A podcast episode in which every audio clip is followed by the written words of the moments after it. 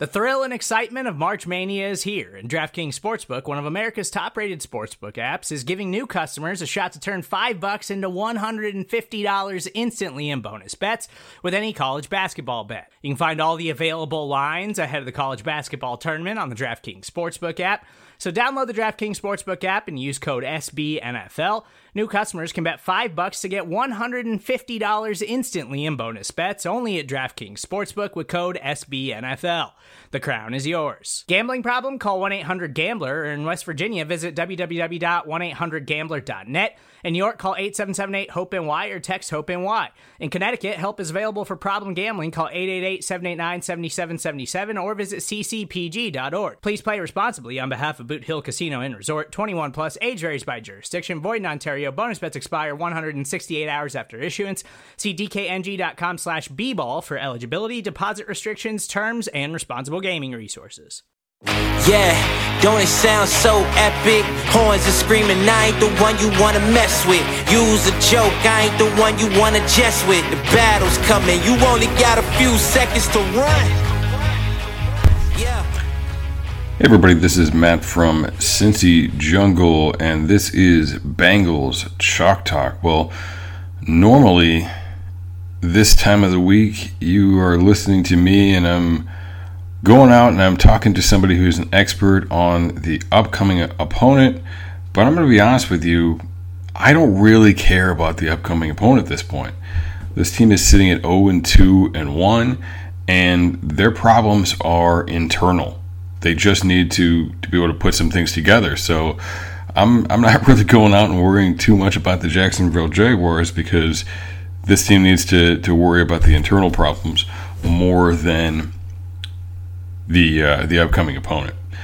So let's talk about a few things, and today we're going to focus on on three key areas. Two of them are obvious; the other one might not be quite as obvious. Uh, but we'll uh, we'll start with the offensive line. Now, there's been fire Jim Turner, you know, trending all over Twitter. A lot of a lot of talk about that from fans. Look, Jim Turner's not going anywhere during the season, and and one thing I'm I'm going to mention about this is does the team actually get better? Like, what is the path for the team getting better if they moved on from Jim Turner right now? Because you're not finding somebody from outside to come in and take this job. And even if you could, I mean, it's it's September. You're you're coming in. Uh, excuse me, it's October. You're, you're coming in. You're you're learning people's names. You're learning the system. You're getting to know Callahan and, and Taylor, like, and throwing that at a coach well also hey you got to get ready to go for sunday. I mean that's that's not going to get it done you know? Look jackson came in uh, hue jackson came in to, to help with the defense uh, when uh, the bengals moved on from Teryl austin. That's a completely different situation right? He was just a another set of hands you know another another another brain another person to do some work, but he wasn't like the key responsible guy.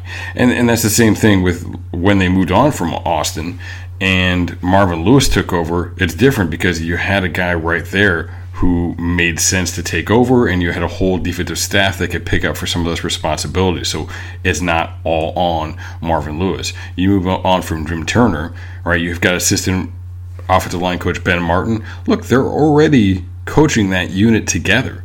So is Ben Martin going to do better by himself than he is with Jim Turner? Probably not. You know, I mean, it, it's different if that's no discredit to him if he gets a job as the offensive line coach with a club where he has his own assistant and he has his own situation, uh, he may do very well. But asking him to just take over for Jim Turner, now he's doing his job and Turner's job.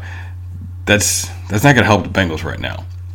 And, you know, if you're saying, well, maybe Zac Taylor can help out, maybe Callahan can help out. Well, neither one of them, I mean, they're both quarterbacks guys. So I don't know what that's going to necessarily do. And then you're taking away from the things that they do, you know, from a game planning standpoint, which they're not in a great position right now. When you look at the red zone offense, when you look at the third down offense, um, you know, they need to be focusing their efforts on on that area uh, obviously, the offensive line play is a part of, of the problems they have in those uh, in those areas. But I guess what I'm trying to say is moving on from the offensive line coach in October isn't making you a better football team in October. So that's you know he's not going anywhere. Is basically what I'm trying to say, and it's different because it's a limited pool uh, to work from. Whereas when you you you fire your head coach midseason and you promote one of the coordinators, well, there's a bunch of other guys underneath that coordinator that can help out uh, on that side of the ball and, and kind of take some of the pressure off there you do the same thing. You, you get rid of a coordinator in season, and you have the linebackers coach or the you know quarterbacks coach take over or whatever it is. Well, there's a bunch of other guys they can split the duties. Whereas when you get down to the position coach level, I mean, you're putting a lot on that person, especially with O line. Like, look, it's different if it's a tight ends coach or even a, I mean, receivers coach. Pretty difficult too, but Look, the O line's coaching five guys on every single play. He's coaching almost 50% of, of the offense. Uh, so putting all that on one guy, that's a lot. So that didn't get you any better. Uh, now, what they did do is they went out and they changed their game day rules. And I tweeted about this. Uh, that was mentioned on uh, the Locked On Bengals podcast. Uh, Jake Liskow and uh, James Rapien were talking about that. And, and I tweeted about it. And look, it's a much bigger deal than I think people realize. And I myself, in my coaching career, spent the vast majority of my time in the press box. Uh, I spent one year on the sideline when I was a very young coach. Uh, my job there was actually communicating with the D line, which I guess kind of a similar scenario where there was the defensive line coach, and then I was the guy that talked to the defensive line. He was up, he was up in the box. He would talk to me. I would talk to them. So that's the same sort of situation you look at when you have two line coaches. One's up, one's down. Um, why did they move Turner up? All right, what's the point of having a coach who's up? That guy is really seeing what's going on on the field. Like you have a much better vision of things the offensive line coach on the sideline. You know, it's, it's just a limited perspective that you have from there. So that's twofold. Number one, he can see all the blocks. Obviously, you can't watch five guys at a time, but if you want to keep an eye on the right guard position and just the way they're driving, the right guard is hard for you to see from your own sideline.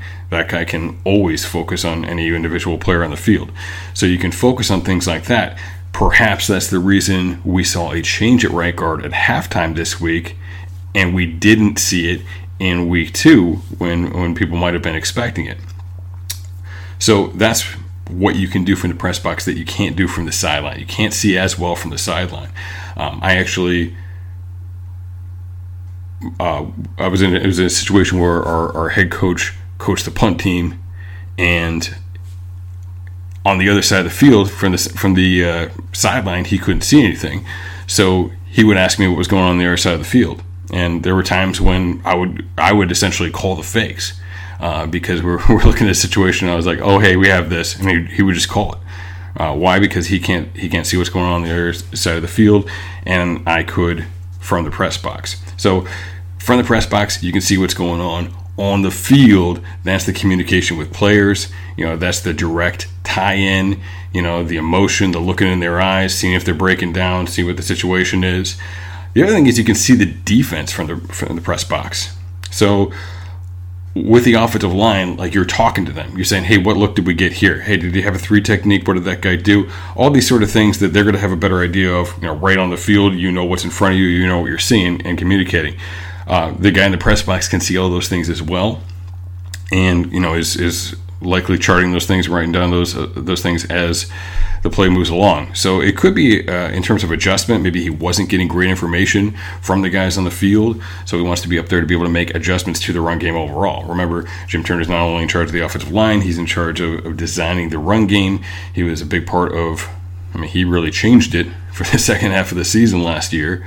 Um, I also tweeted out about those, you know, those changes and kind of percentage breakdown by scheme recently, so check that out. But look, this is the, you know, the ability that, that it gives him uh, moving up to the box, and that's what that that change is with Martin on the field, with Turner up top, and it is a big change. Uh, when I did, I, I, spent one game on the field after years in the box, and like literally, I was just like, "This is stupid. Why am I here?" like, like uh, it's it's just a, it's kind of a different world. Um, a, a different skill set in, in, in, each area. So it can come down to, to skill set and fit. Um, I actually reached out to a good friend of mine who's been an offensive line coach at uh, different, uh, who's been an offensive line coach at a few different colleges, uh, but most notably, and I, I'm not going to give him away here, but he was an assistant offensive line coach at a Big 12 school. So I wanted to reach out to him about this dynamic because you know he's actually been there, and I can kind of talk about from my perspective, but he's actually been in that exact situation. Um, and I said, hey, you know, I talked to him about what, what, was your role. You know, would you ever flip? Why would you flip? Um, and his response uh, if they flip coaches in the booth, somebody, something must be seriously uh, bleeped up. So that just uh, you know gives you a little bit of perspective on, on what a big deal he is. He says uh, we talked about it once after losing four games in a row. So it tells you that that is a drastic move. That is a big move to switch what's going on in the press box.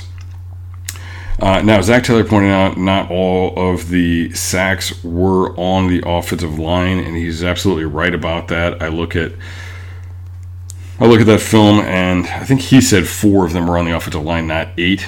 This past weekend, I I would have put it at five. He's probably putting an extra one on Burrow for time that uh, that I was blaming the offensive line on. Uh, but hey, look, four isn't good either. you know, so um, it, so it's not a good situation. All right, so th- this line definitely has some issues. I think that their their big problem is really consistency. You know, they're inconsistent. You'll get four guys doing something right, and then the fifth guy does it wrong, and then and that messes everything up. And it's not always the same guy. So it's inconsistency, and it's also a lack of accountability to each other. You know, you've got to hold yourself accountable, do your job, knowing the guy next to you is doing theirs. So they're not accountable to each other. Some comments recently from Jim Turner uh, about Bobby Hart came out, and one of the things he said was that this is the best Bobby Hart has played. I'm, I'm paraphrasing here. Basically, he's at the top of his career. Um, that came with a lot of negative feedback. Look, he's right. All right, and that doesn't mean Bobby Hart's playing well or he's playing good enough at that position. But think about what the comment means. It means he's playing better than he's played before, and he absolutely is. When the Bengals signed Hart, I was told that he wasn't great the year before, but the previous season he looked really good in, in New York uh, with the Giants, and you know they needed to get him back to that. So I went back and I watched all the film, and I never saw it. Uh, like, um, and I and I wrote an article at that point. And I did a film at that point about all the problems I saw and how uh, it was the popular take. Somebody said it, and people kept repeating it that oh he wasn't great last year, but the year before, no, he wasn't very good. Um, I took some heat myself after the Cleveland game for saying that that was the best I'd ever seen Bobby Hart play. I think that Cleveland game was the best game of Bobby Hart's career, and I think that in the Eagles game that was pretty good for Bobby Hart as well. So the point I'm trying to make is look, if Hart's your problem and your only problem and the other position are, f- figure it out, if he's playing at the level he's played the last two weeks, you can live with that. But there's a lot of other issues too. You know, in that Cleveland game, they really struggled in the interior offensive line. Uh, you know, the left guard and center, they are not playing at their peak. Michael Jordan was trending upward towards the end of last year. I thought he was okay in week one, but we we've seen a major drop off uh, at the left guard position the last couple of weeks. He needs to get it back. Trey Hopkins was this team's best offensive lineman last year, which I think is a problem. I think you want him to be, you know, maybe your third or fourth best guy. Um, look, he hasn't been great this year either. So those guys really need to step up and perform. That needs to be this solid part of this line because it's the only thing it can be. All right, right guard, big issue. Uh, I have a feeling Redmond's going to get a shot this weekend. You know, they got Sutherland in there. I think Adeniji gets a shot at some point, but I don't think it's going to be right now. Um, I'm not sure body wise, physically, if he's ready. personally. I'm a huge fan, and people that have followed me for a while, listened for a while, you've seen me do breakdowns of him before the draft. I was very excited when the Bengals went ahead and picked him, and especially for where they got him, because if they picked him at the first pick in the fourth round, I would have been cool with that. Um, so he could be the answer. I don't think he's the answer right now, though. Uh, now, even when uh, Xavier Su'a-Filo comes back, I like his fit, but like you want Trey to be your third or fourth best lineman, I think Su'a-Filo is kind of in that same sort of mold.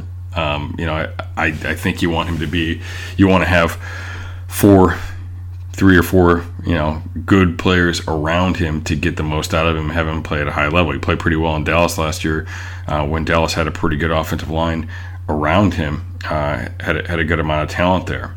So we'll see what happens uh, with that. Jonah Williams looks very promising.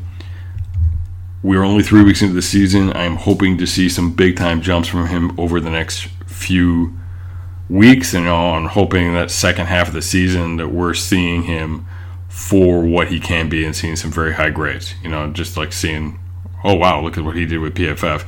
You know, not just those those flash plays. Support for this episode comes from Viator.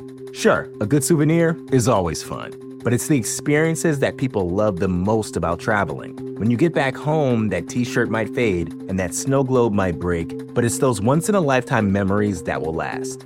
Viator is a website and app where you can book travel experiences like architectural sightseeing, snorkeling excursions, sunset cruises, and so much more.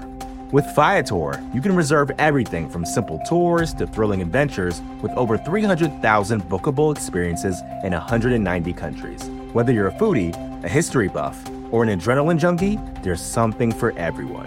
Plus, Viator's travel experiences have millions of real traveler reviews, so you can have the information you need to book the best activities for your trip.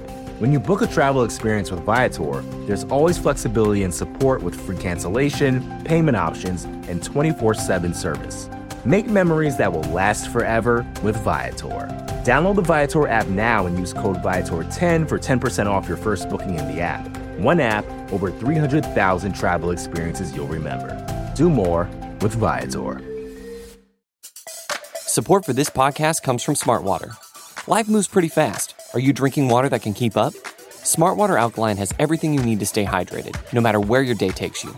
Whether you're pitching a tent or your next big idea, Smartwater Alkaline can help you perform your best. It delivers a pure, crisp taste that makes it the perfect chaser after a big workout.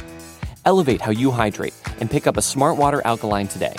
To learn more, visit drinksmartwater.com.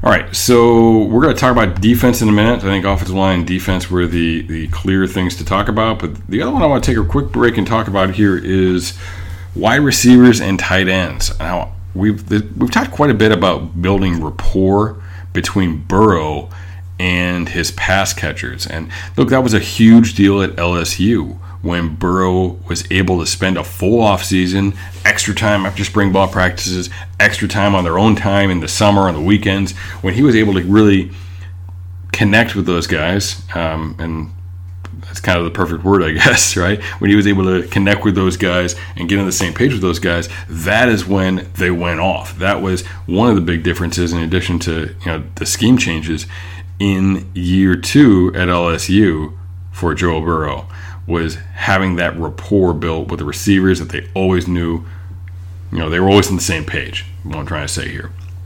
So that's a big deal. I also think there's been enough scheme changes, enough position changes that the receivers and tight ends don't necessarily have a great rapport with each other. You know, John Sheeran did a uh, video this week that he posted on Twitter. You should definitely check out about the mesh concept. There were a couple of third downs where they ran a mesh concept and AJ Green caught the ball short of the first down. Now people always get up in arms about that, but if you're you're scheming rackability, all right, right after the catchability, then that's okay. And they had schemed it, but the mesh just wasn't good. All right, they were too far away from each other. Uh, once was with Drew Sample, the other time I think was with Auden Tate, but don't quote me on that one. So, look, these meshes they, they need to be tight all right, if they're not tight, it's pointless because it doesn't affect the DB. If they're tight, the DB has to loop around, take a wider path, or he runs into the receiver. Either way, all right, the guy's going to be open, all right, and that means he's going to have that extra second or two to turn up field and gain a couple of extra yards. So that rapport between players, all right, between pass catchers, is is a big aspect of what's going on as well, and I think it's going to create a lot of opportunities, and, and that's a great example of it from that video that, that John did earlier in the week. All right, and that gets us to the defense. Um, and here's another tweet that I took some heat over. This defense is not as bad as we think it is. It's not as far away as we think it is. Let's look at the defensive line first, and we'll start at tackle. Look, the injuries have hurt, um, but like the defensive tackles haven't been doing a great job of getting off blocks. They're getting pushed around a little bit. Having Geno back will help, and you know hopefully having Geno and Reader on the field. But some of the guys they're putting out there just aren't doing a good job with that, and that's a big part of what's going on in the run game. If you look on the edge, um, Lawson looked very good last week. I think Lawson can do some things. I think Lawson needs to eat into some of Carlos Dunlap's time. I think Dunlap now is at the point where he's probably going to do better on a bit of a snap count. So I think they should kind of shift those roles a little bit. Hubbard's all right. He's just not like he can do a lot of things pretty well, but I think you need another guy in there. And this look, it's not going to happen right now because nobody's nobody's selling edge rushers at this point of the year. Um, but I think they, they need to bring in another guy at that position who can be a big time guy, who can uh, you know really pressure the quarterback. I think a guy like an AJ Epenesa, who was drafted by the Bills this year out of Iowa, I think that would be the ideal situation where you get somebody who's who's a little bigger, um, but can still rush the passer, and he can play five technique in the three four stuff not be a stand up guy, then you would bring in Hubbard to be the stand up guy. And in the 3 4 stuff, you can put him and, and Lawson both on the field as those edge guys, you know, getting guy who can get a good pass rush out of that situation, but also stout enough, strong enough to be kicked inside in the three four. I think that'd be the ideal situation. But they need to add a dude. Like it needs to be a dude. It needs to be somebody that can take some pressure off Lawson and get to the quarterback. That aspect of it, the pass rush aspect, is definitely more important than the than the size, than the beef, than being able to kick him inside. But that would be the ideal situation is being able to do that. Um, have that guy that has the flexibility to play that five technique position. Uh, I think linebacker's getting better. Early on, I thought the, the problems were more linebacker related with the run game than the D line. Now I think it's it's getting a little bit more towards the D line. Uh, in, in that in that last game, they're you know definitely getting better against the run. I think Wilson needs more reps. I think he should start eating into eating into some of Josh Bynes' reps personally. Um, I think he and Pratt look like the best overall right now, or at least the highest potential ceiling right now. So I'd like to see more of them on the field. Uh, look, I love Davis Gaither. I think he does some things really, really well. I just, um, I think they should use him a lot situationally, but I don't know if he's, I don't know if he needs a lot more reps right now. Um, he, I mean, he does he, he, he, does to get the looks, but I think that the, the, getting your best guys in the field right now is probably going to be uh, Wilson and Pratt and we'll see some of Davis Gaither using his pass rush ability, using his flexibility, uh, you know, scheme wise. I think there's some really cool stuff you can do with him. Um, but I think the emphasis probably right now should be on Wilson and Pratt. So speaking of getting the most out of people, we move to the safety position. I think Williams coming back is exciting. They didn't use him for one snap even on, on defense last week. But look, Bell Bell's not flashing. I think people are disappointed. But remember, Bell was around for a while in free agency, right? Uh, he wasn't a, a, hot commodity. I think he's good in the box. He does some nice things there, um, and I think he's looked pretty good in his run fits and, and those things. But you know, just not not flashing, and that's okay. Williams, however, is better in deep field coverage and, and has been throughout his career. So I think we'll see Williams more in some of these pass rush situations. I think we'll see him in some some dime looks. Uh, we might see more dime looks because of that, where they'll they'll leave Bell in, but they'll have Bell rock down and they'll put Williams in the deep middle. Uh, the the cover two, I did a video and, we, and I talked about uh, the cover two that they ran towards the end of the half, where it's people are calling it an, inverted cover two. I don't really consider it that because the, the corners are doing their normal job, but basically they were using the nickel as a cover two safety. I think they're doing that because they trust Mackensie Alexander to do that more than they trust Bell. All right, and obviously uh, Alexander got got burned on that, but that could be a situation where you know just to just going to show you if they want cover two. I don't think they're cover, comfortable with Bell. I think if they want a deep field safety, we're going to see more of Shawn Williams. Bates is good. Bates needs to make plays, right? Um, you know, he needs to make tackles, which was the big problem against Cleveland. Um, but he needs to he needs to be making plays. We need to get him uh, in situations to be able to play on the ball and use that ball skill. Uh, William Jackson looks good. All right, William Jackson's the man. Um, I think the negative takes on him that I'm seeing are, I think, related to the Cleveland game. And look, that's OBJ. OBJ's going to win some of those. You know, you, you got to keep playing. You got to play through it. But OBJ is going to get some uh, on you sometimes. And this is a league that is based on offense and where all the rules favor the offense. So it's very hard to match up on a top player like that. So you got to accept that there's going to be wins, there's going to be losses. I think overall, William Jackson has looked good. The other side, I'm not so sure about. Um, I don't think I don't think Phillips looks great right now. So there may be a reason that they haven't, you know, gone to him, given him a shot sooner. Uh, I just think he's like a step away all the time, and you know that could be injury related. I know he's a little banged up. Um, I just I just think he's just like a step away from doing things from being in the right spot. Obviously, we'll we'll see what's going on with Trae Waynes when he comes back. Uh, LeShaun Sims got in there and got some reps and looked pretty good. I wouldn't mind seeing seeing Sims more. I wouldn't mind seeing uh, what Sims looks like uh, playing that outside role as well. Mackensie Alexander, I, PFF grade isn't great. I think he looks really good. Um, I think he's doing some good stuff against the run and the pass. He's definitely better against the pass than, than the Bengals have had at that position uh, in, in recent history. So um, I'm excited about Alexander. I think, especially for the money, he was a great, great pickup for them. So definitely excited about Mackensie Alexander and, and what he is doing moving forward.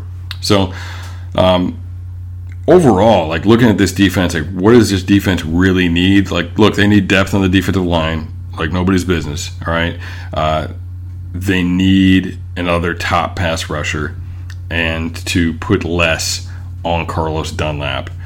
We'll see what's going on. We'll see what the interior looks like when Geno comes back. But obviously, that needs to be a concern with Geno's advancing age as well. Getting another guy in there to take on that role and to give an interior pass rush, uh, even in the absence of Geno.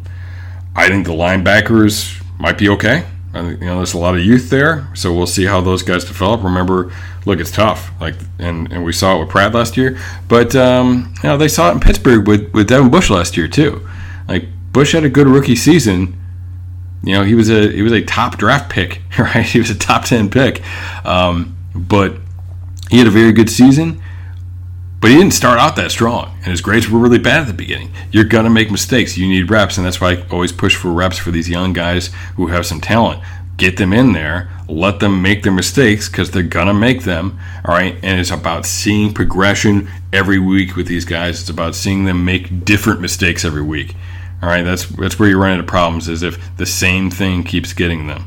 They're falling for the same thing all the time. They're doing the same thing wrong, whatever that is. You want to see progression. You want to see new mistakes. And You want to see them correcting the old mistakes. That's how you progress and, and you get better.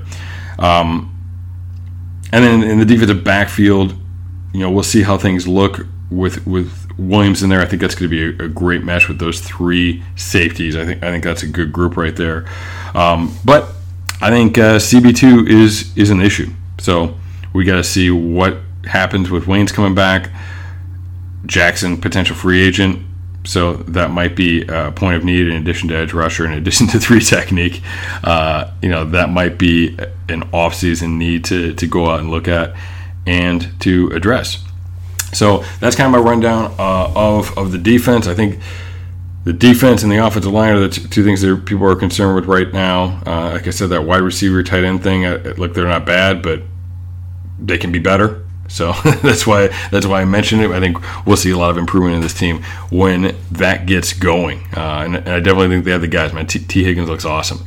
So they've got they've got some good players there, and we just need to kind of see things all come together there. And with the offensive line, we are we're fighting and we're we're hoping and praying. so uh, we'll see what happens there as well.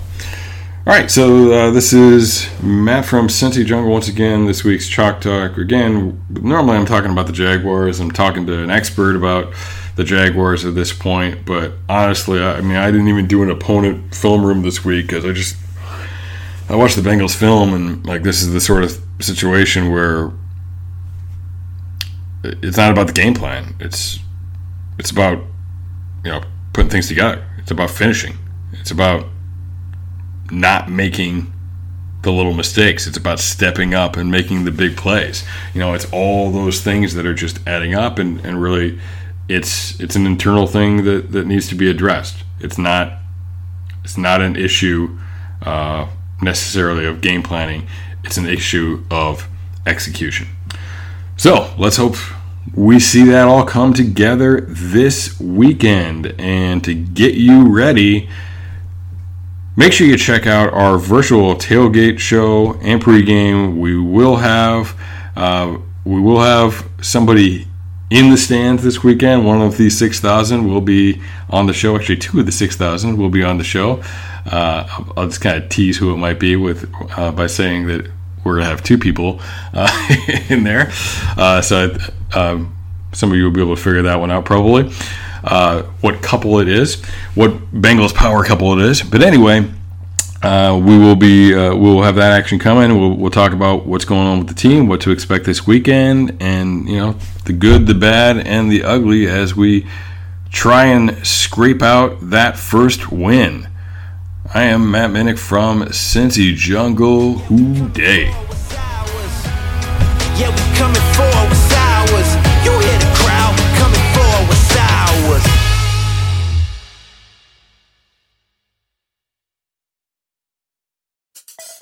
Support for this podcast comes from Smartwater. Want to get a little more from every sip? Smartwater Alkaline doesn't just taste crisp and pure, it's loaded with everything you need to perform at your best, whether you're running marathons or boardroom meetings. Elevate how you hydrate and pick up a Smartwater Alkaline today. To learn more, visit drinksmartwater.com.